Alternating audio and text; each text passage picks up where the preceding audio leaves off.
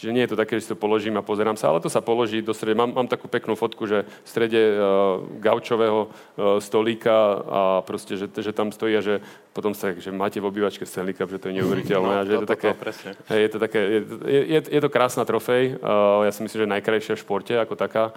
A, a proste a má, a má obrovskú históriu a vrajím, vidíte, ako načene o nej rozprávam. Takže hej, asi... hej, hej. Preto, ale, ale vlastne, keď, keď berieme, že ste, že ste nič nezjedli z toho Stanley Cupu, tak vlastne máme z toho morálne ponaučenie, že z trofejí sa človek nenaje.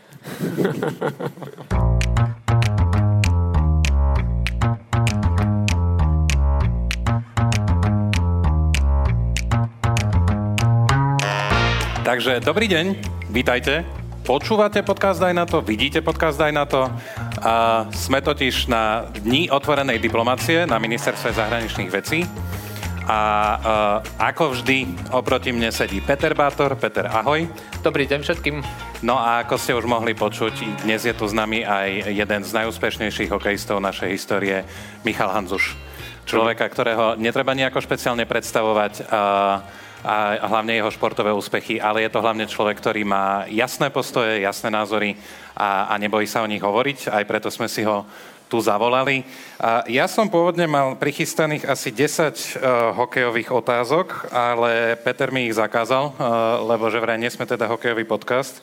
Ja som mu hovoril, že sme hokejová republika, tak uh, či, či nemôžeme predsa len tie hokejové otázky, ale on vraví, že nie. No tak Peter, pýtaj sa ty.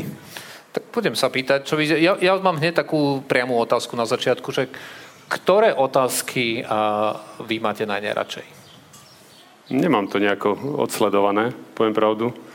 A možno ma dneska prekvapiť a potom vám na konci poviem. Takže nemáte neodblúbené otázky, tak to je dobré, lebo mali sme niekoľko pripravených, ale nie, tak máme, máme na začiatok úplne, úplne takú, že ťažkú. Vy ste v novembri odstúpili z vedenia Slovenského zväzu ľadového hokeja, po tom, čo zväz rozhodol, že hráči z KHL môžu naďalej reprezentovať s tým, že toto rozhodnutie nebolo v súlade s vašim hodnotovým nastavením. Čo to znamená? Čo je vaše hodnotové nastavenie?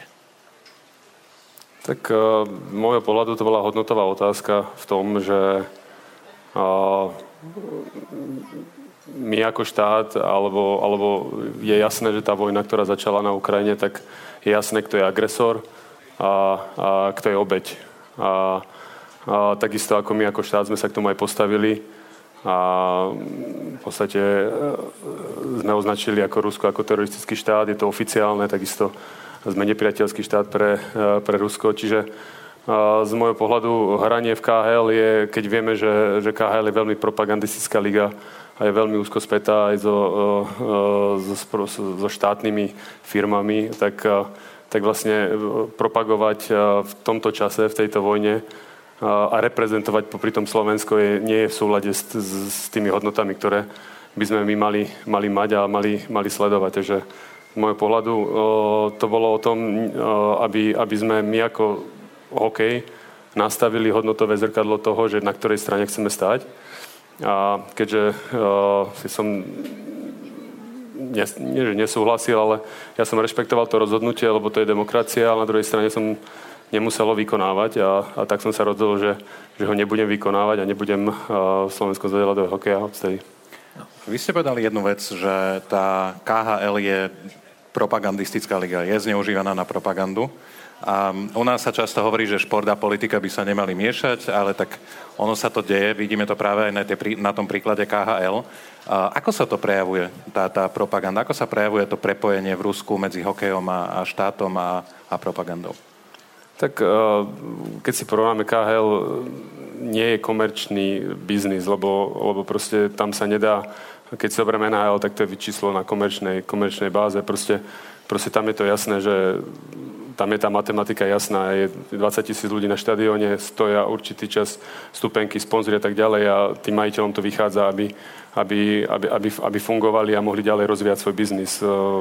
Šport v Európe a KHL je popri tom to isté, je to, je to skôr o tom, že, že, že je to o sponzoroch a je to veľakrát veľmi, veľ, to nie, nie je to biznis. A v Rusku je to o to viacej, že tam sú, ten hokej je najpopulárnejší šport, tým pádom a vždy to tak bolo, aj keď bol Sovietský zväz, že proste pre nich to bolo ako keby ukazovania sa, že my sme dobrí, Sovietský zväz bol vynikajúci v športe.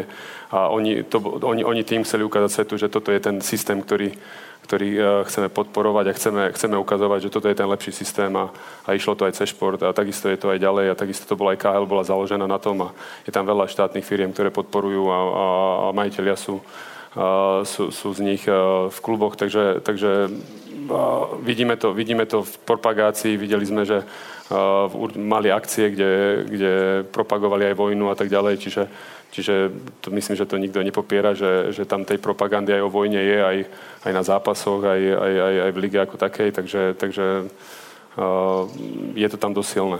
Konec koncov, aj keď sa dnes človek prejde po Moskve alebo po väčších ruských mestách, tak vidí billboardy a, s tým, že so sloganmi ako hokej je naša zbraň sú tam nejaké prekryžené hokejky, je to, dáva sa to práve do kontextu s vojnou, ktorou prebieha, takže je úplne aj na tomto je jasné, že um, ako tá KHL vlastne je zneužívaná aj na tieto. Keď si čítame diskusie na internete všetky, jeden z tých argumentov, ktorý zaznieva, že no jasné, vybrojíte proti KHL, ale NHL vám nevadí.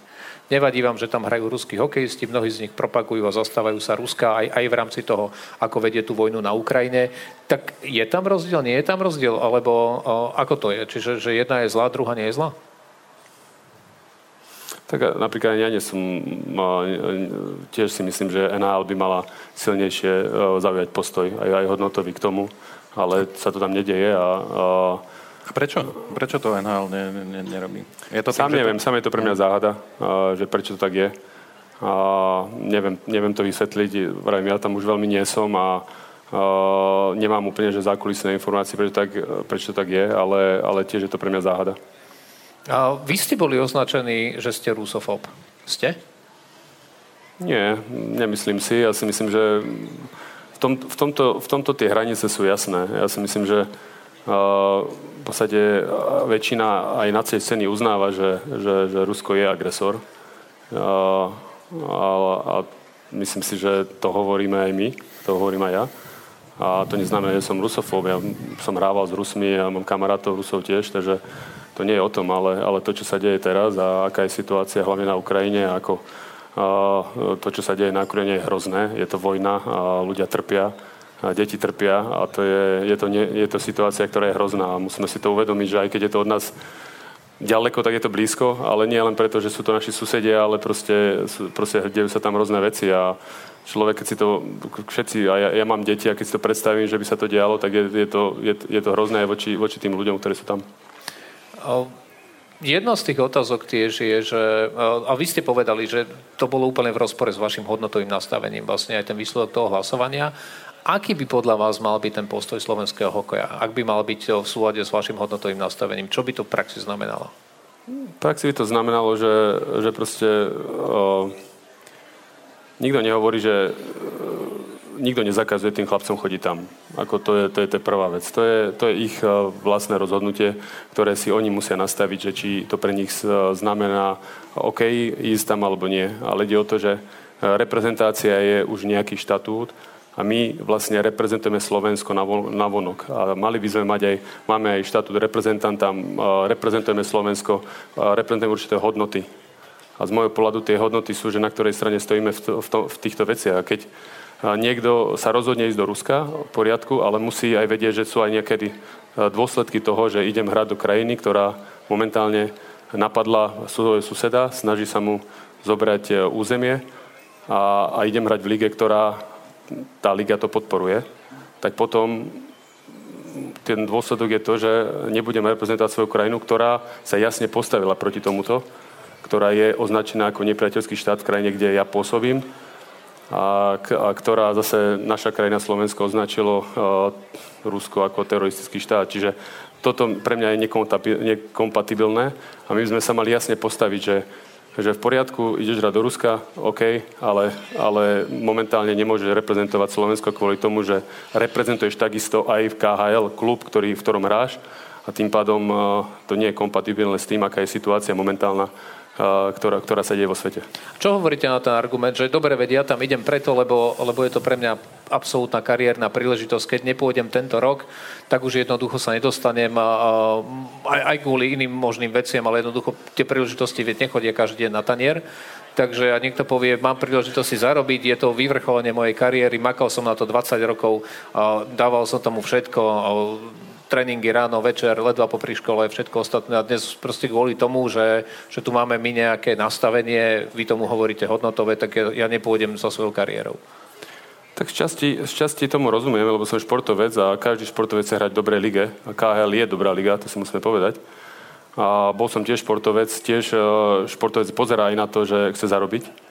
A, čiže ja nechcem hodnotiť ich rozhodnutie, lebo to je každého jedno rozhodnutie v tej danej situácii. Ja môžem povedať, že ja by som tam nešiel, ale nemôžem hovoriť za druhých, ktorí v každej inej situácii. Poznám prípady chalanov, ktorí tam išli, ktorí, ktoré, ktoré sú také, že aj pre mňa, že, že, že na hrane uh, toho, že, že, že či, či ísť alebo neísť v rámci toho, že, že uh, jeden chlapec uh, už nemal miesto v Európe, a musel sa rozhodnúť, či bude na Slovensku alebo pôjde do dobrej ligy. Je to mladý chlapec. Čiže že áno, sú tam rozhodnutia, ktoré, ktoré oni musia spraviť, ale musia ale môj, môj pocit je, alebo moje myslenie je to, že my ako slovenské hokej sme jasne mali povedať áno, ale tu je dôsledok toho, keď tam pôjdeš. Lebo my reprezentujeme Slovensko a, a naše postoje. A Slovensko má postoje takéto a my budeme reprezentovať. To reprezentácie niečo, e, niečo najviac v tom. A nereprezentujeme len športovo, ale reprezentujeme aj hodnotovo a reprezentujeme, aký sme. Takže to je to vlastne dôležité. voľba o tom, že veď nikto vám nebráni, môžete tam ísť, ale vedzte, že cena za to je taká, že nebudete hrať v reprezentácii. Čiže vyberte si sami, ak je pre vás dôležitejšia tá kariéra tam a ten hokej každodenný, tak, tak je to vaše rozhodnutie. Tak ja si myslím, že to je jediné, čo môžeme my ako slovenský hokej spraviť. Nemôžeme nikomu zakazovať chodiť. Môžeme to hodnotiť samozrejme, ale, ale zakazovať nemôžeme. Ale, ale potom ten, člo, ten, ten hráč bude vedomý si tých e, dôsledkov. Ja si myslím, že či už Fíni, Švedi, alebo myslím, že aj Česi, aj, aj viaceré krajiny to spravili jasne. Ešte pred minulou sezónou povedali, hráči v KHL nebudú reprezentovať. A povedali to ešte pred sezónou. A, tí hráči vedeli, keď tam pôjdu, nebudú v reprezentácii. A bolo to jasné a každý sa mohol rozhodnúť podľa toho. My sme to nespravili a preto ja som minulý rok to chcel, už v septembri bolo neskoro pre mňa, a, ale, ale dovtedy sa to tak naťahovalo, tak už v septembri e, sme povedali, tak poďme o tom rozhodnúť. A ja si myslím, že by to bolo fér aj voči všetkým, e, všetkým že, aby vedeli, že toto sú dôsledky toho. Ale e, tam to neprešlo a tým pádom tak to skončilo. Teraz sme hovorili o slovenských športovcoch, o slovenských hokejistoch. Poďme k tým ruským. A tá otázka znie, že, a vidíme to, že ruskí športovci e, sú vylúčovaní z medzinárodných súťaží, nielen z majstrovstve sveta v hokeji, ale napríklad aj z Olympiády. Že akým význam má toto uh, robiť? Čo, čo takéto kroky vlastne symbolizujú, keď vylúčite Rusko zo športových podujatí? Ja chce, rozumiem a aj sa chcem cítiť do ruských športovcov, že je to ťažké, robíte niečo celý život, makáte, preto obetujete veľa a teraz zrazu vám zakážu. A, a, a možno to aj nie je fér voči, voči veľa športovcom, ale ide tu len o jednu vec, ja a z môjho pohľadu, že treba vytvoriť akýkoľvek tlak na to, aby tá vojna skončila. A keď to má byť tlak, že nebude sa, nebudú Rusko reprezentovať v športe a nebudú, myslím, že to bolo aj v kultúre a tak ďalej, tak každý jeden tlak je dôležitý na to, aby sa čo najskôr skončila vojna. A ja to berem ako to je, to je ten tlak. To je, v tom živote nemáte vždy všetko spravodlivé. Na druhej strane je to tlak na to, aby proste, aby proste uh, sa jasne ukázalo, že toto nie je správne, akceptovateľné a, a proste civilizované v 21. storočí takúto vojnu vyvolať. A tým pádom ste vyčlenení, lebo bohužiaľ, lebo, lebo, lebo ste stadial. A keď uh, verím, že čím väčší tlak by sme vytvorili, možno v začiatku ešte väčší, tak možno by uh, tá vojna už bola skončená, alebo minimálne by bola ťažšie pokračovateľná. Ten tlak je, ale nie je úplne koordinovaný a najsilnejší, aký by mohol byť. Čiže keď to vlastne mám nejako zhrnúť, tak daň za to, že nebudú síce ruskí športovci môcť reprezentovať svoju krajinu a, a dosiahnuť nejaký vrchol svojej kariéry, Uh, že sa nebudú zabíjať deti na Ukrajine, tak um, asi, asi to, to porovnanie tam asi, asi aj tú druhú stránku, že tí ukrajinskí športovci, veľa ukrajinských športovcov nemôže. Hej, teraz, Pretože napríklad bojujú na fronte. Buď muži, bojujú alebo... na fronte, alebo, alebo majú zničené športoviská proste a, a, a nemôžu robiť šport. Deti nemôžu športovať, ale aj, aj dospelí. Niektorí môžu, myslím, že tenisti, tenistky hrajú ale, ale niektorí nemôžu vôbec, lebo, lebo, lebo nemajú, lebo buď bojujú, alebo, alebo nemajú športoviska. Čiže, čiže aj na to sa musíme povedať, že tí Ukrajinci nemôžu. A, a, a je to spravodlivé, no ani pre nich to nie je spravodlivé. Hej, je to, je to asi že najmenší trest pre tých ruských športovcov, keď sa zoberie v porovnaní s tými ukrajinskými, že uh, zatiaľ, čo jedni umierajú, tak tí druhí sa budú rozčúvať kvôli tomu, že vlastne nemôžu ísť športovať niekam preč. A myslím, že to sa dá vzťahnuť aj na našich hokejistov mnohých, keď hovoria, že že my musíme vlastne ísť, lebo, lebo nemáme inú možnosť, tak uh, sú, tu aj, sú tu aj športovci na Ukrajine, ktorí naozaj nemajú inú možnosť a nielenže športovať, ale ani žiť normálny život. Je to v situácii, ktorá tu nebola od druhej svetovej vojny a je to bezprecedentná situácia a to sú, to, to sú veci, ktoré sme my nezažili. To, je, a proste, to sú aj bezprecedentné riešenie kvôli tomu sú, iné riešenia, ako by sme to riešili za normálnych situácií, ale ja si myslím, že je dôležité vyvolávať tlak čo najväčší zo všetkých strán a šport je jeden z nich, ale aj z iných, aby proste čo, tá, tá vojna čo najskôr skončila, aby, aby, aby sa to vyriešilo. Sú dosť ťažké a náročné témy, tak skúsme to obrátiť a poďme na tú pozitívnu stránku možno športu, hokeja. Šport vie v spoločnosti určite zohrávať aj veľmi pozitívnu úlohu, vie vytvoriť niečo spoločné pre ľudí, ktorí možno až tak toho veľa spoločného nemajú. Tak um, tá otázka by znela, že ako robiť, manažovať šport na Slovensku tak, aby vytváral nejaké pozitívne hodnoty, aby, aby zohrával pozitívnu úlohu v spoločnosti, budoval nejakú spoločenskú zdravú súdržnosť?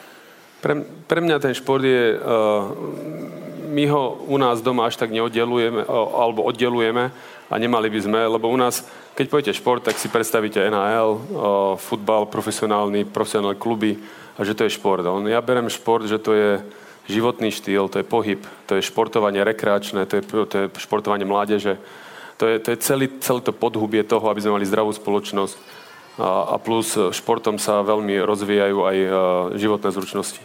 Čiže ja, to, ja toto beriem, že toto je šport, ono, môžeme volať pohyb, môžeme, môžeme volať hociako. A potom ten úplne, že ten, tá čerešnička hore, to je ten profesionálny šport, ktorý, ktorý vidia veľa ľudí. Ale, a toto u nás sa zabúda a, a, a preto aj potom ten šport je u nás tak podporovaný, ako je, uh, že, že ja by som skôr povedal, že zomiera a ak sa niečo nezmení, tak aj zomrie. Ale je to taká dlhá smrť, pomalá. Veľmi pomalá, ale, ale ja teraz posledných 3 roky v mladíčskom klube tak to vidím a je to pomalá, ale sa to zhoršuje a bude to, bude to horšie, ak sa niečo nezmení.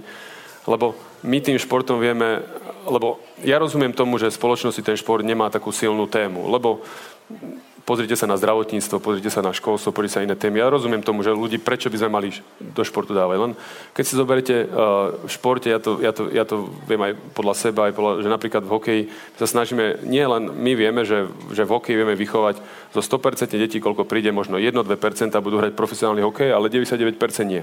Alebo 98%. My chceme to to malé percento zväšovať, aby sme mali viacej tých hokejistov, ale ostatní nebudú. A teraz čo dáme tým ostatným deťom?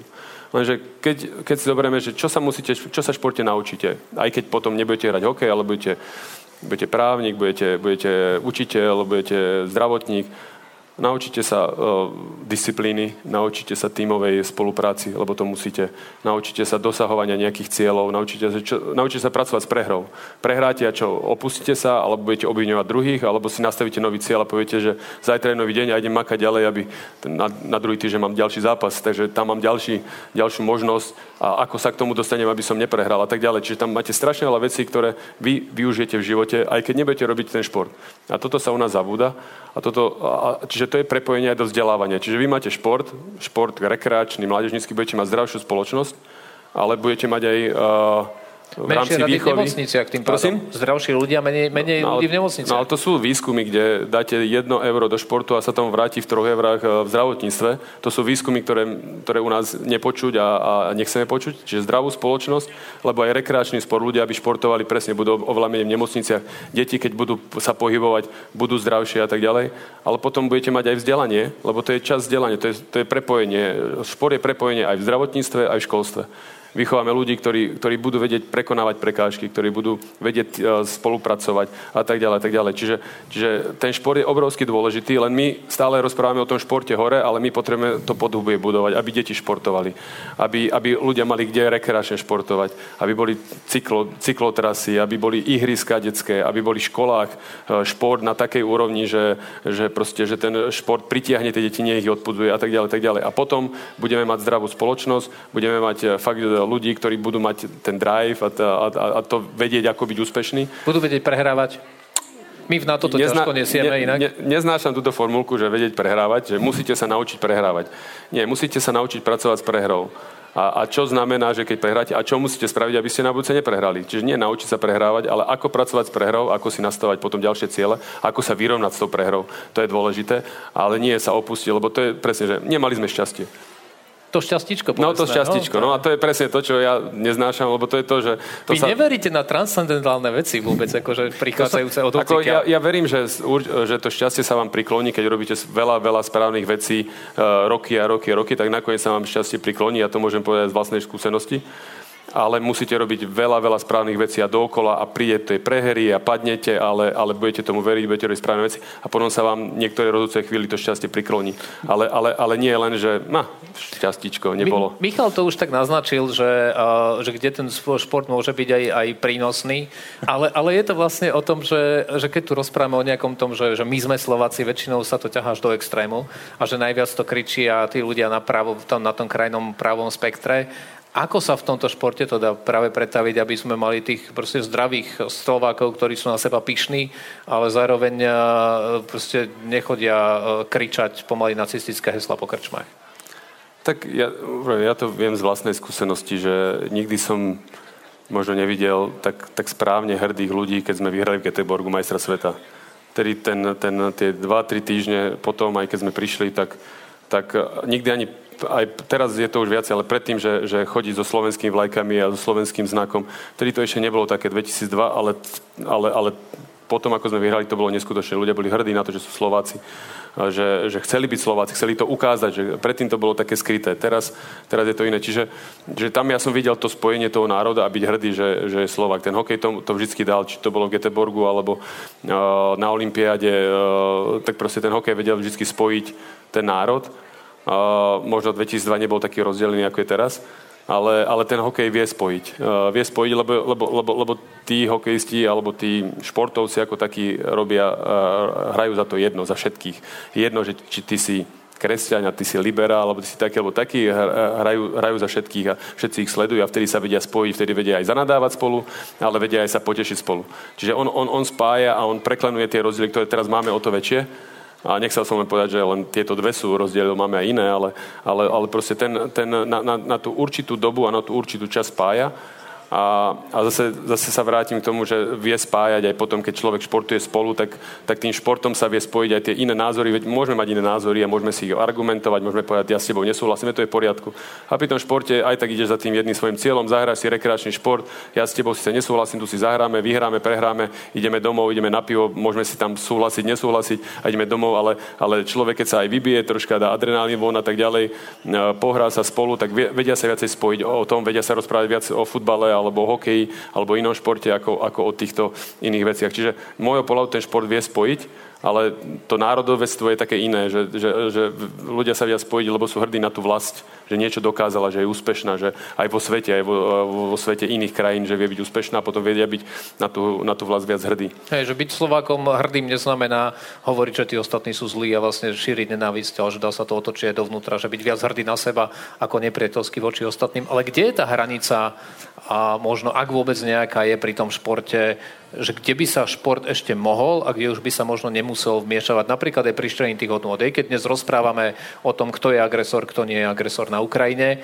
a tie decka mladé, ktoré chodia športovať, aj toto je vlastne jedno, jedno z tých, a, a vieme dobre, a vy to viete ďaleko lepšie ako my, že tréner má veľakrát veľkú autoritu medzi tými deckami, že je toto vhodné fórum, kde sa s tými deťmi už od, ran, vlastne toho mladšieho veku dá rozprávať o tom, čo je správne, čo nie, že, že ten šport so sebou prináša aj nejakú etiku alebo neprináša, že je, je to vôbec vhodné do toho miešať alebo nie? Ako, mm, nemyslím si, že, že, že hovoriť o, o Ukrajine alebo Rusku, ja si myslím, že to neprináleží úplne trénerom. A ani, ani my v klube to nerobíme. A ja si myslím, že je veľmi dôležité si určiť, napríklad my ako klub máme určité hodnoty. A, a, a cez tie hodnoty potom vieme určiť, čo je správne a čo nie je správne. Uh, my máme, jedna z hodnot je, je, my máme 6 hodnot, jedna z hodnot je napríklad rešpekt. Reš, rešpekt voči druhým. A, a to môžeme hneď použiť. Je, je, je v tejto situácii rešpekt jeden národ k druhému? Nie je, no tak, tak rozprávame sa veľa o rešpekte, hej. No, čiže, čiže, čiže cez, cez hodnoty fair play, šport je, šport je o fair play. Je toto fair play, celá táto situácia? No nemyslíme si, že to je fair play. Čiže, čiže ten šport ukazuje a nastavuje to zrkadlo. Hej? Čiže, ale, ale v rámci tých univerzálnych hodnot, ktoré, ktoré musia fungovať vo svete. A keď nefungujú, tak, tak ten svet je zlý povedzme si na rovinu, keď sa nebudeme rešpektovať jeden navzájom, tak, tak ten, ten svet zač, začne upadať. Teraz, vravím, tá spoločnosť je roz, rozdelená, lebo za, prestávame rešpektovať jeden druhého, prestávame rešpektovať tie, tie názory jeden druhého. A tým pádom, tým pádom tá rozdelenosť sa, pre, sa ako keby prehlbuje. Čiže, čiže v rámci cez šport sa, sa práve keď, keď, keď tieto, lebo v športe musíte mať rešpekt, lebo je tam aj rozhodca, tí, tí deti sa tam musia, ale toto je ten trest, tak sú vylúčení, čiže vlastne sa učíte v tom, že aha, tak tu som pre, pre, prebehol hranicu, tak toto je ten trest. A, a tým, pádom, tým pádom zase vieme, vieme učiť, že čo je správne, čo nesprávne. Spravme taký predel teraz krátky. Máme veľa ťažkých tém a veľa sme si odpovedali. Skúsme teraz také jednoduchšie otázky, ktoré majú len len jednu alebo druhú možnosť. Už bolo niekoľko našich hostí, ktorí sa snažili vtesnať medzi tie dve. A nedovolujeme to nikomu, ani vy nebudete výnimka. Dajme si prvých, ja neviem, 5 otázok. Tá prvá bude, že Jaromír Jagr alebo Mario Lemie? Mario Lemie. Čo je horšie, tupé korčule alebo prítesná výstroj? Tupé korčule. Prečo? Neviete korčulovať, to je, to A prídeš na výstroj? No, tak to, to sa viete. Odreniny, no, čo? Odreniny troška, ale prežijete to, ale s tupými korčulami sa nedostanete tam, kde chcete, chcete dostať. So Stanley Cupu by ste radšej jedli halušky alebo kapusnicu? Halušky. A čo ste jedli? Nič. Nič? Ja som Hej. mal príliš veľký rešpekt tomu, že, že ten Stanley Cup bol pre mňa fakt taký, že svetý grál hokeja a mne to bolo také, že mal som rešpekt, že je z neho niečo. Nie je to misa, je to, je to fakt trofej, ktorú človek sa fakt natrápi. Ja som to vyhral, myslím, že v 16. mojej sezóne NHL úplne na konci, čiže, čiže ja som si to tak vážil, že pre mňa to bolo také, že že, že disrespectful, by som mal z neho jesť. A skúste povedať, že keď má človek ten Stanley Cup, to je, to je obrovská trofej, že prinesiete si to domov, že kde to položíte? Že... Kútokam, kútopánkam normálne. Je to taká zaujímavá vec, lebo ono, viete, vidíte vždy po tom zápase, keď sa vyhrá, tak všetci to dávajú hore na, na tú hlavu a, a ono je to tak, tak náchylné, že, že potom vy to stále chcete zdvíhať, lebo sa vám to páči pre nejaký ten asi nezdôvoditeľnú príčinu Čiže, čiže veľakrát, ja som, ja som ho mal vyše 24 hodín, tak ja som spravil, sa snažil spraviť Bystrici, aby, aby čo najviac ľudí ho mohlo vidieť, odfotiť sa s ním. Čiže spravil som aj pre e, rodinu čo najširšiu, aká mohla byť pre kamarátov, aj ešte kamarátov, mojich kamarátov a všetky inú party, potom v meste, meste to bolo a tak. Čiže, e, ale keď príjeme domov väčšinou to je tak, že to je 24 hodín, je to tak nabité, že človek si to bude a se, se urobiť čo najviac fotiek, aby mal potom nejakú spomienku. Čiže nie je to také, že si to položím a pozerám sa, ale to sa položí do strede. Mám, mám takú peknú fotku, že v strede uh, gaučového uh, stolíka a proste, že, že tam stojí a že potom sa, že máte v obývačke Cup, že to je neuveriteľné. No, a že je to, také, hej, je to také, je, je, je to krásna trofej. Uh, ja si myslím, že najkrajšia v športe ako taká a, a, proste, a, má, a má obrovskú históriu a vrajím, vidíte, ako načene nerozprávam. Takže hej, asi... hej, hej, preto, ale, ale vlastne keď, keď berieme, že ste, že ste nič nezjedli z toho Stanley Cupu, tak vlastne máme z toho morálne ponaučenie, že z trofejí sa človek nenaje.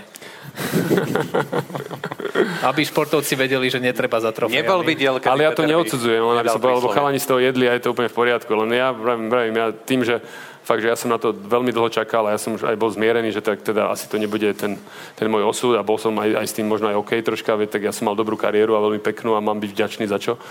Ale potom, keď sa mi to nakoniec podarilo, tak, tak, tak mal som k tomu veľký rešpekt. Jasné.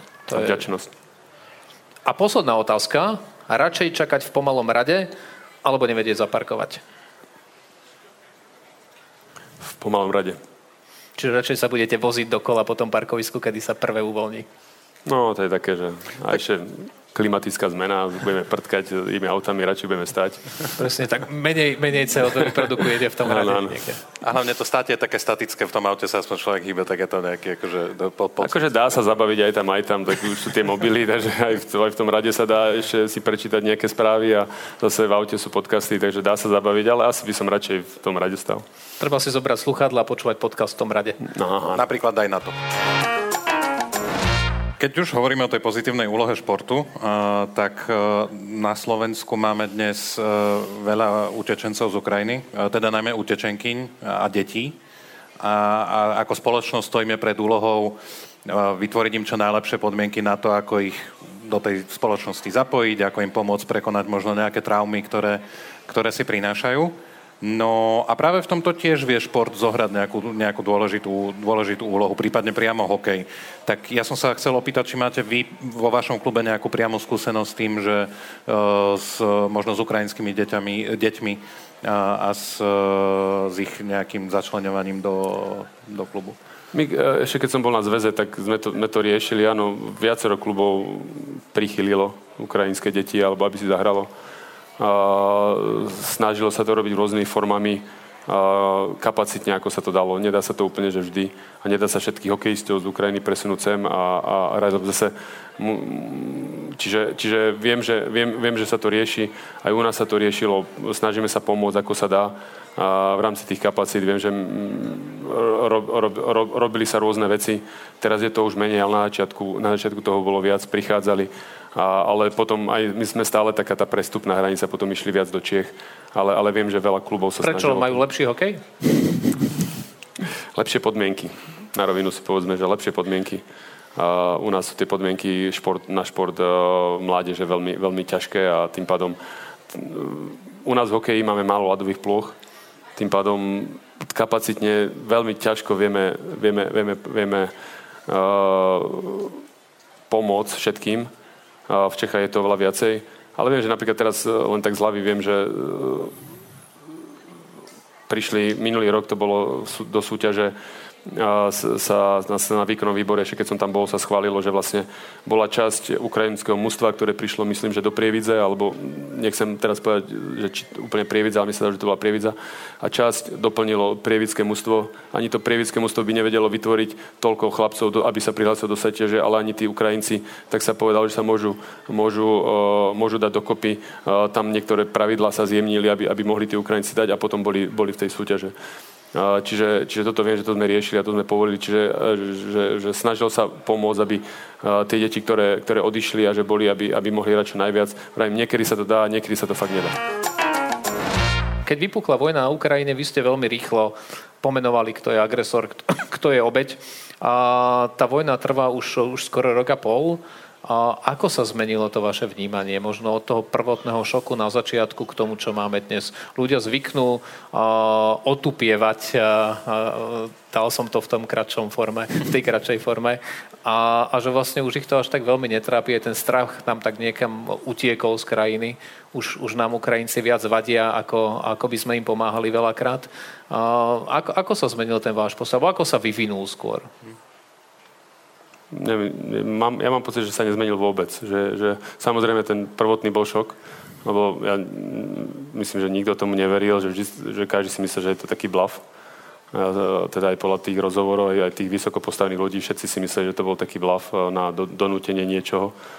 A čiže, čiže prvotný šok možno, ale pre mňa sa nič, podľa mňa je to stále hrozné, čo sa tam deje a všetky tie raketové útoky a všetky tí ľudia, ktorí a teraz si len predstavte len fakt, že, že 4-5 krát za deň musíte bežať e, do úkrytu v noci, nespíte, to, to, sú, to sú veci, ktoré my si nevieme predstaviť. A, a aj keď si to snažíte predstaviť, tak si to neviete predstaviť.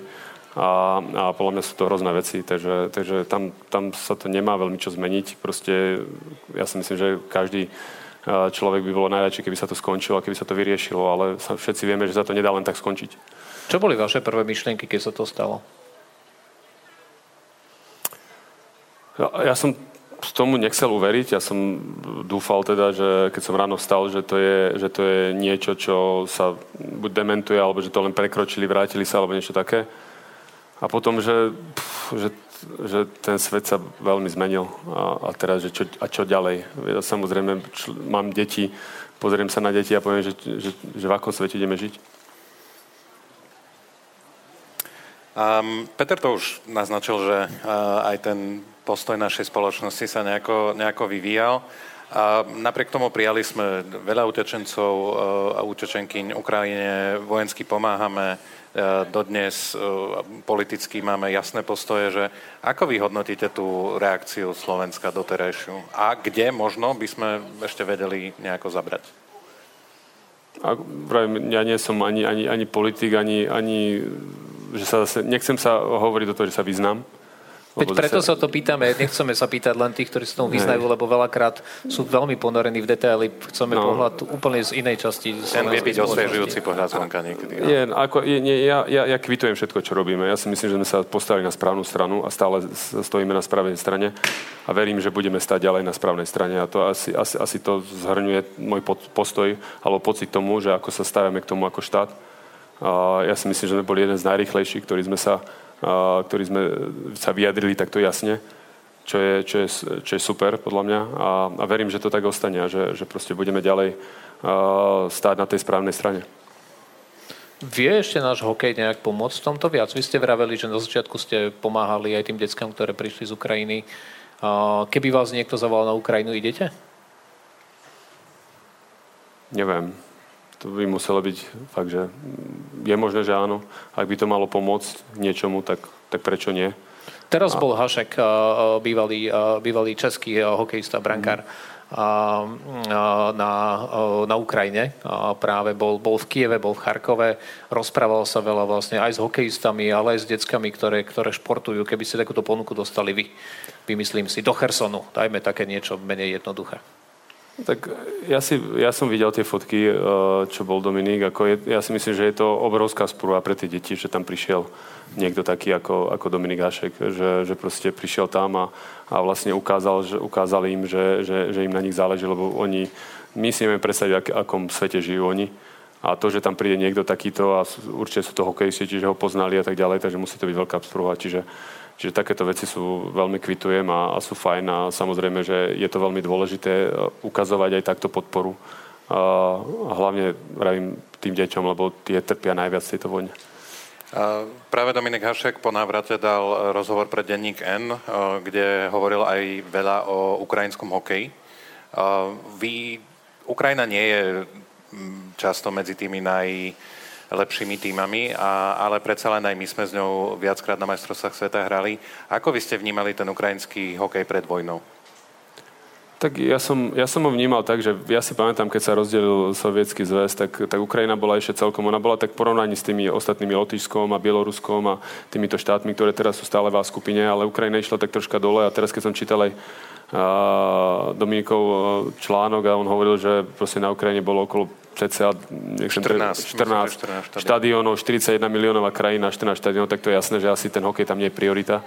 Toto je tak, ja preruším, ja toto nemám rád, lebo Mišo vždy si načíta veci a on potom vždy chodí s číslami a vždy vyzerá, že on je ten, ktorý všetko vie. A, a ja rád čítam. Akože to, je, to je taká moja, že ja si oddychnem pri čítaní, čiže, čiže keď mám čas, tak, tak rád čítam. Takto, ale ja ti nebraním v tom si načítať tiež, to vieš o tom, že... A ako to potom vyzerá? čiže čiže tam, tam to vidno, ale, ale, ale viem, že on aj hovoril, že mali nejaký plán postaviť, postaviť za 5 rokov 30. 30 štadiónov, čo je, čo je super. Že mali My nejaký máme plán. Koľko? My máme okolo, nechcem trepnúť, okolo 70-80. Mm. Čo je málo. Hej. Čiže to porovnáte, 41 miliónová krajina, obrovská, my uh, 5, 5,5, čiže máme, mali sme koľko, 7 krát viac, čiže 6 krát viac, čiže, e, čiže áno, ten hokej tam je priorita, ale stále, stále nejaké deti tam hrali, bol tam nejaký šport a tie deti to teraz nemôžu robiť, lebo polovica je zbombardovaných, čiže, alebo, alebo sú proste, nie sú funkčné. Čiže to je smutné, lebo tie deti, to je jedno, že či ich hrá 200 alebo 50 tisíc, proste tie deti chcú hrať, chcú športovať, chcú niečo robiť, majú nejaký cieľ alebo proste majú nejakú zábavu a, a to teraz majú, majú, nemajú povolené robiť, nemôžu to robiť a to je smutné. A nie je to vždy ľúto, lebo ja som aj vstúpil do mladíčského hokeja tu v Bystrici preto, lebo vidím, že tie deti chcú že ich to baví a nie len hokej, ale šport ako taký, len treba vytvoriť prostriedky a prostredie. Nie prostriedky, ale prostredie. Vytvoriť prostredie, aby, aby mohli robiť to, čo majú radi. A to, to, to sa snažím v Banskej Bystrici tu robiť alebo v slovenskom hokeji a je to ťažké a tie, to prostredie je ťažké, aj podmienky sú veľmi ťažké, no ale určite nie sú také ťažké, ako sú na Ukrajine. Ja som sa aj preto pýtal na to, že ako to bolo pred vojnou, vy ste potom teraz povedali, ako to je potom, že tí Ukrajinci podobne ako my proste boli ľudia, ktorí možno boli zvyknutí nie až v takej miere, ale predsa len chodiť na hokej, tešiť sa z toho, že, že, že môžu sledovať nejaký šport. A dnes sa to zmenilo na to, že e, nemôžu športovať, tie štadióny sú zničené, buď sú, alebo sú využívané ako sklady, e, sklady munície, napríklad Rusko toto, toto robí, takže aj tu sa ukazuje na tom, že aký, e, ak, aké všelijaké dopady môže mať tá, tá vojna na, na ja, ja, ja, ja si len vždy, pardon, predstavím, že my máme okolo 70-80 štadionov, a my na to, aby sme, sa, aby sme dobehli tie veľmoci, aby sme sa naspäť zaradili na tú úroveň, ako je Švédsko, Fínsko, Česko, tak my potrebujeme oveľa viacej štadionov. Potrebujeme postaviť možno ďalších 30-40 štadionov, aby sme, aby sme dali toľko ľadu deťom, koľko potrebujú. A, a viem, že sa už postavili nejaké a, a vidím, aké to ťažké, koľko to stojí a tak ďalej. A teraz, keď som videl tie zbombardované alebo zničené štadióny a teraz si predstavím, že že si predstavím, že tu postavíme štadión a potom sa to zbombarduje, tak, tak mi bolo doplaču. Že to je fakt, že, že to je obrovská hodnota postaviť nejaké, nejakú infraštruktúru pre, pre šport, alebo pre, ale, ale to je samozrejme nemocnice, hoci akú infraštruktúru, je to obrovsky ťažké, sami vieme, že nevieme postaviť nemocnicu u nás a tak ďalej. A teraz to tam je všetko zbombardované, to je hrozné. A teraz ako sa to postaví na novo, ako, ako tí ľudia budú žiť, ako budú dostávať uh, podmienky na to, aby mohli normálne žiť, že je to, je, je to, je to katastrofálna situácia. Ke, keďže ja som väčší optimista, aby tí Ukrajinci nemali tie štadióny postavené skôr ako my tých 30. Ešte máme jednu takú, polova, takú vážnejšiu tému a to je, že, a začali sme s ňou, a, že športovci vlastne sa málo kedy vyjadrujú k spoločenským témam. Vy ste výnimka, a, a veď už sme to konec koncov načrtli, a, tak mali by sa, alebo nemali by sa, to dve otázky dám rovno, že vyjadrovať. A, ja viem, že budete mať takú, že odpoveď, ktorá vám je blízka, keďže vy to robíte. Ale druhá vec je, že prečo to podľa vás tak je, že tak málo športovcov sa vyjadruje k, k spoločenským témam? Tak eh, prvá časť, ja si myslím, že eh, každý by sa eh, mal rozhodnúť podľa seba, ako to on cíti. Ja si myslím, že netreba odsudzovať ľudí, ktorí sa nevyjadrujú, lebo proste to nie je DNA, alebo proste, proste majú nejaké dôvody, prečo to nie je pre nich komfortné a príjemné. Čiže proste keď niekto cíti, tak by mal povedať, keď niekto necíti, tak nie. To je, Má tak... športovec zodpovednosť osobitne niekto ako vy, kto je známy, kto, kto práve prispieval k tomu, že sme aspoň chvíľu sa zase všetci cítili Slováci a behali s vlajkami po námestiach. A ako, predsa len, akože tá to, je, to je tá druhá časť, že, že, že áno, zase ja, ja, ja, to, ja sa vyjadrujem aj kvôli tomu, lebo ja si myslím, že máme zodpovednosť a v tom, že keď sa mi niektoré veci nepáčia, alebo si myslím, že, uh, že by mali ísť inak, tak um, by, sme, by som mal povedať niečo. Lebo... Pravdovravný v kolektívne obľúbený, hej? ja som nebol veľmi kolektívny zase úplne, že ja som nie taký, že spoločenský typ, ale... ale... Preto ste tu dnes pred toľkými ľuďmi. ale um, ja si myslím, že máme tu zodpovednosť povedať, že keď niečo nie je v poriadku, lebo potom budeme nadávať niekde v zákulisí a budeme hovoriť, a toto zle, a toto nefunguje, a toto, ale nič preto nespravíme. A, a, a nie len športovci, ale tie znám, známe osobnosti alebo známi ľudia, ktorých, ktorých možno počúva časť e, verejnosti, tak by mali povedať, čo si myslia a, aj, aj, aj nepríjemné veci, aby sme, aby, sme sa, aby sme sa ako krajina zlepšovali, aby sa tu zlepšovali veci. A tie zlepšovanie veci je pre všetkých, nie len pre tých, ktorí to povedia, ale pre všetkých keď budeme všetci ticho a budeme len nadávať niekde v zákulisí, tak, tak potom ako to tu bude vyzerať. A, a, takže ja, ja cítim tú zodpovednosť, že ak sa mi niečo nepáči, a tiež si vyberám, poviem pravdu, tiež človek sa nemôže vyjadrovať ku, ku všetkému, lebo tiež to podľa mňa nie je úplne v poriadku, ale, ale keď cítim, že je to fakt dôležité, tak tedy sa snažím vyjadriť, lebo ja si myslím, že je to dôležité nebyť ticho. Lebo keď budeme, vravím, všetci ticho, tak, tak, tak, tak nás to prevalcuje. Takže mali by sme niekedy sa postaviť a povedať za tú vec, ktorá vy cítite, že je správna. Tak ale v krčme sme silní zase v tomto. To len podľa mňa, akože my, my to máme v sebe, len to fórum je zle. No, ja, ja, ale to, toto je ten môj pocit, že my len sa vynadávame niekde na tých uzavretých mítingoch alebo v krčmách, kde vynadávame a toto je zle a toto je zle a ja by som to spravil takto. Ale potom, keď má prísť tomu, že buď to spraviť, alebo sa vyjadrie, ale povie to otvorene, že by to mohlo nejaké veci pohnúť, tak je radšej ticho, lebo si nechce urobiť problém sme malá krajina, áno, je možné, že si urobíme problém, keď niečo povieme verejne. Ja si myslím, že to je tá, tá možno odpoveď aj, že veľa ľudí sa nechce vyjadrovať, lebo tým, že sme mali, každý sa pozná s každým, tak si potom tak urazíš niekoho, ten sa na teba zle pozrie a človek chce mať pokoj, hej? Tak, tak, tak, tak to nepovie, ale ja to, ja to tak beriem, že to nie je v poriadku a chceme, aby naša krajina napredovala, aby sme sa zlepšovali, aby to bolo lepšie prostredie pre život všetkých. Veď o to, tým, že sme malá krajina, my vždy, môj bývalý šéf mi vždy hovoril malá geograficky, um, lebo veľkosť krajiny veľakrát nezávisí od toho, aká je veľká. Pozrime sa na Estoncov napríklad. Krásny príklad malej, geograficky malej krajine uh, s veľkými vecami, ktoré dokáže dokázať a, takže, ale je to, keďže sme malá krajina, tak to, tak je zase to má aj to pozitívum, že keď človek niečo povie, tak sa to naozaj do večera dostane do každého kúta. A viete to podľa toho, že hneď vám chodia nenavisné komentáre, to máme vyskúšané, ale naopak aj tie, aj tie pozitívne veci sa dajú robiť, tak preto tu v tomto vás budeme povzbudzovať v dvoch veciach. Tá prvá, že neprestávajte a tá druhá, hovorte svojim kolegom, kamarátom, ktorí majú takýto výtlak, aby robili to isté, lebo, lebo nie je nás dosť a nie je vás dosť a každý jeden človek a každý jeden hlas za, za váži. Obzvlášť, a... ako má nejaký, nejakých followerov a, a, a nejaký, nejaký tento dosah širší spoločenský. Otočme list. Prejdeme na náš druhý set otázok medzi dvomi možnosťami. Ja opäť začnem. Na opustenom ostrove radšej byť s niekým, kto vôbec nerozpráva, alebo kto si stále niečo pospevuje?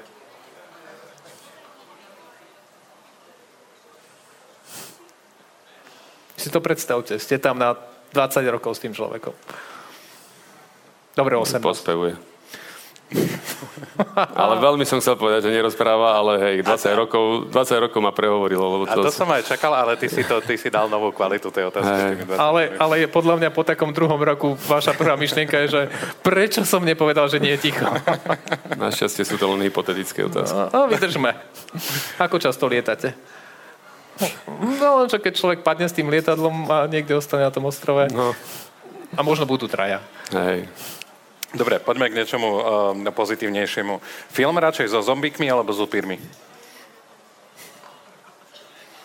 S upírmi. Vykorčľovať radšej z nepríjemnej situácie alebo z trestnej lavice? Z trestnej lavice. To musí byť dobrý pocit. Um, čo je lepšie, banánová alebo hokejová republika? Hokejová. Hokejová. Radšej vrch gulov alebo curling? Pre tých, čo nevedia, to sú tie kamene, čo sa posúvajú po lade. Ne, nemyslím vás, ale... ale, ale curling, curling, určite. To curling je veľmi zaujímavý. My sme to hrávali párkrát, keď som bol v Amerike a podľa mňa je to veľmi zaujímavé. Aj závodne? Nie, nie, preboha. To, to, to by bolo zlé, to bolo zlé, ale, ale bolo to zaujímavé a, a mne sa to páčilo a, a podľa mňa je to fajn šport pre, pre veľa ľudí. V Kanade to hrajú strašne veľa ľudí a je to, je to majú hokejovú prerobenú, hneď to prerobia na curlingovú, vlastne jedna plocha a tým pádom zase oveľa viacej ľudí sa dostane na tú ľadovú plochu a, a zažije nejaký šport. A mne sa to páčilo. A toto by ste vysvetlovali takto aj Fibingerovej, hej? ja keď som bol na, na základnej škole, tak keď som chodil na tie také tie horehronské hry, to u nás volali, tak, tak vždycky som buď vrhal gulou, alebo hádzal diskom, alebo ešte oštepom. Nevedel som ani jedno, nikto ma to neunaučil, takže preto nemám veľmi vzťah k tomuto, takže radšej ale, ten krúlik. Ale tým pádom je to veľmi informované rozhodnutie, že radšej Áno, ten bolo to veľmi informované, áno, viem áno. si to predstaviť. A posledná otázka. Um, radšej zhrešiť s vypražaným sírom, hranolkami a tatarkou, alebo s desiatimi buchtami na pare preliaté maslom? Tak, toto je najťažšia. Vypražený sír. Oh, toto je a ja som na sladké, a ja som na sladké, ale vypražaný sír je taká... To si nedáme. Ej, toto sme to si nečakali nedáme. inak. Teraz ste nás dosť, ja som čakal, že budú tie buchty, že, ale tak toto ste nás, že aj športovci vedia uh, zhrešiť strašne. Vypražaná republika. Ja viem, veľmi no, vy to vybeháte. Dobre, a posledná rubrika na záver. Vždy sa pýtame našich hostí na nejaké tipy na buď nejaký dobrý podcast, nejakú dobrú knihu, ktorú ste v poslednej dobe čítali, možno film, ktorý ste videli. Čo vás tak zaujalo? Môžete dať z každého jedno, alebo štyri. Kniha, tak ja, ja som čitateľ, ja veľa čítam, čiže ja mám také vždy rozčítané dve, tri knihy, na, potom na akú mám chuť. Uh, naposledy som čítal tých robárov. Uh-huh. Slovenskej politiky? Áno, áno. Od Rada Baťa? Áno, to bolo také zaujímavé. Kontroverzná knižka, za ktorú si zlizol kadečo? Podľa mňa je fajn, keď, keď niekto rozmýšľa, že aj vstúpi do politiky, alebo že aký má, tak je tam fajn napísané to, že mali by ste mať cieľ. Ja si myslím, že je to veľmi dobre dobre si prečítať, keď aj rozmýšľate, že chcete vstúpiť, takže je dobre si možno ju prečítať a vidieť tú perspektívu niekoho, kto bol tam hlboko a videl.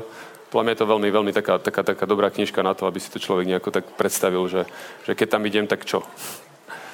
Uh, a ja, ja čítam také rôzne. Uh, Dajte ešte jednu knižku, keď čítate.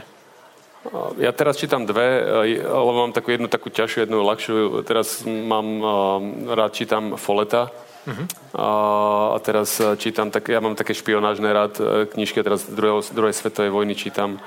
A, fú, a neviem už ako sa volá ale je to o špionovi, ktorý, ktorý objavil, že Angličania pri, pred vylodením dali takú maketovú armádu na jednu stranu, aby, aby e, oklamali Nemcov, aby sa vylodili v Normandii. Uh, Ihla, myslím, že sa to volá že to je veľmi dobrá, taká, taká, taká zaujímavá. A potom čítam takú uh, hokejovú, sa to volá Selling the Dream, a to je taká, taká skôr štatistická o tom, že presne toto, že, že koľko detí začne hrať hokej, je to v Kanade napísaná, a aké percento sa vlastne dostane do NHL a, a potom čo rodičia robia s tými deťmi od malička, aby koľko aj zaplatia peniazy, ale aj ako tlačia tie deti a že či je to správne a či je to nesprávne. A je to dosť veľká téma aj u nás na Slovensku ohľade takého toho, hlavne hokej, že skorej špecializácie a, a ideme tlačiť od 6 rokov deti, aby hrali len hokej, aby boli profesionálni športovci od mala, alebo nechali ich troška mať vášeň pre tú, najprv pre, pre ten šport a potom potom, potom sa dá. Čiže preto ja som si ju sa prečítať, si ju čítam, je taká ťažšie napísaná, ale je zaujímavá. Čiže pre takých hokejových eh, nadšencov, tak, eh, tak je to zaujímavé. Alebo rodičov. Rodičom eh, hokejistov alebo športovcov by som ju odporúčal, ale je po anglicky napísaná, čiže nie je preložená. Takže... Film alebo seriál? Film, to ja vôbec nepozerám. Ja telku skoro vôbec, čiže... Tak dajte podcast, keď, keď nejaký Podcastky, teraz som veľa počúval vás. Tako konečne niekto áno. dá správnu odpoveď hneď na prvú. Áno, áno. A, čiže, čiže, a veľmi sa mi to páčilo, takže, takže teraz môžem odporučiť vás. A počítam, po, dejiny z osme, po, po, de, také dejinné podcasty uh-huh. mám veľmi rád. Dejiny, alebo ešte tak bolo, myslím. Uh-huh. To je ZAPO. Uh, sú také, to, to je také veľmi ľahšie zase, ale je to také o dejinách, rôznych.